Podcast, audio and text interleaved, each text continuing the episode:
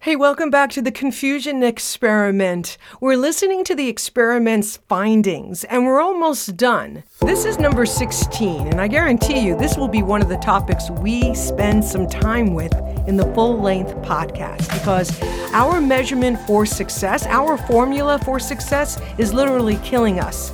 And right now, we have the opportunity to take a look at why that's true and give ourselves permission to redefine success come up with a new measuring stick because the current one just snapped in two. This is finding number 16. A new measurement of success. Another construct I had to let go of is how I measure success. In radio, success is measured by the size of the audience. It's so important that the hour is divided into quarter hour measurements. The radio station with the biggest audience won and the DJ with the most listeners won. And that made the salespeople win because then they could raise their prices, and so on. The quintessential ripple effect. So the pressure to be number one was pretty intense.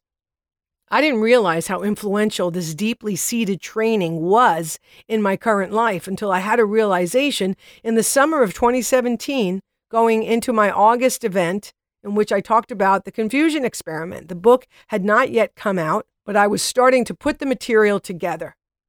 And I gave this talk at my spiritual center in Anchorage.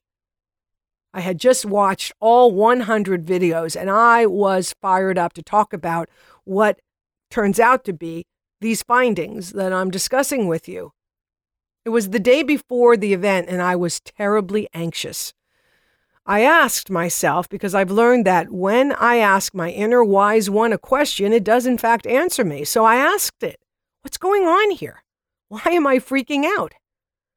And I realized that my mind was taking the measurement of success from so long ago, the only one I've ever known, and laying it over this new experience. It was doing exactly what it was supposed to do, and that's exactly when I realized that measurement of success is no longer valid. I understood where it was coming from, my, my training in radio, and I understood why it was active. However, I also realized that my mind was taking that measurement of success from so long ago and laying it over this new experience. So, in other words, I was freaking out about how many people were going to show up, how many people are going to watch the live stream, because that was my prototype for success. That was the measurement, the amount of people. That's what I strive for in radio was getting the most people. And so by asking that question, I came to realize oh, this is just the training. This is just the embedded way of measuring success playing out in this situation.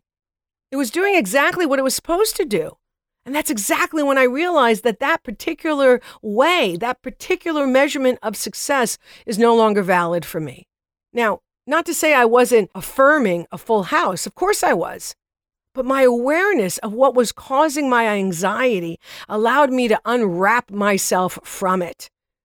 I was able in that moment to redefine my success as something internal I was able to redefine my success from the measurement of how many people were in the seats to I feel successful because I'm doing this. I feel successful because I've never done a live stream event, and just pulling that off is a success.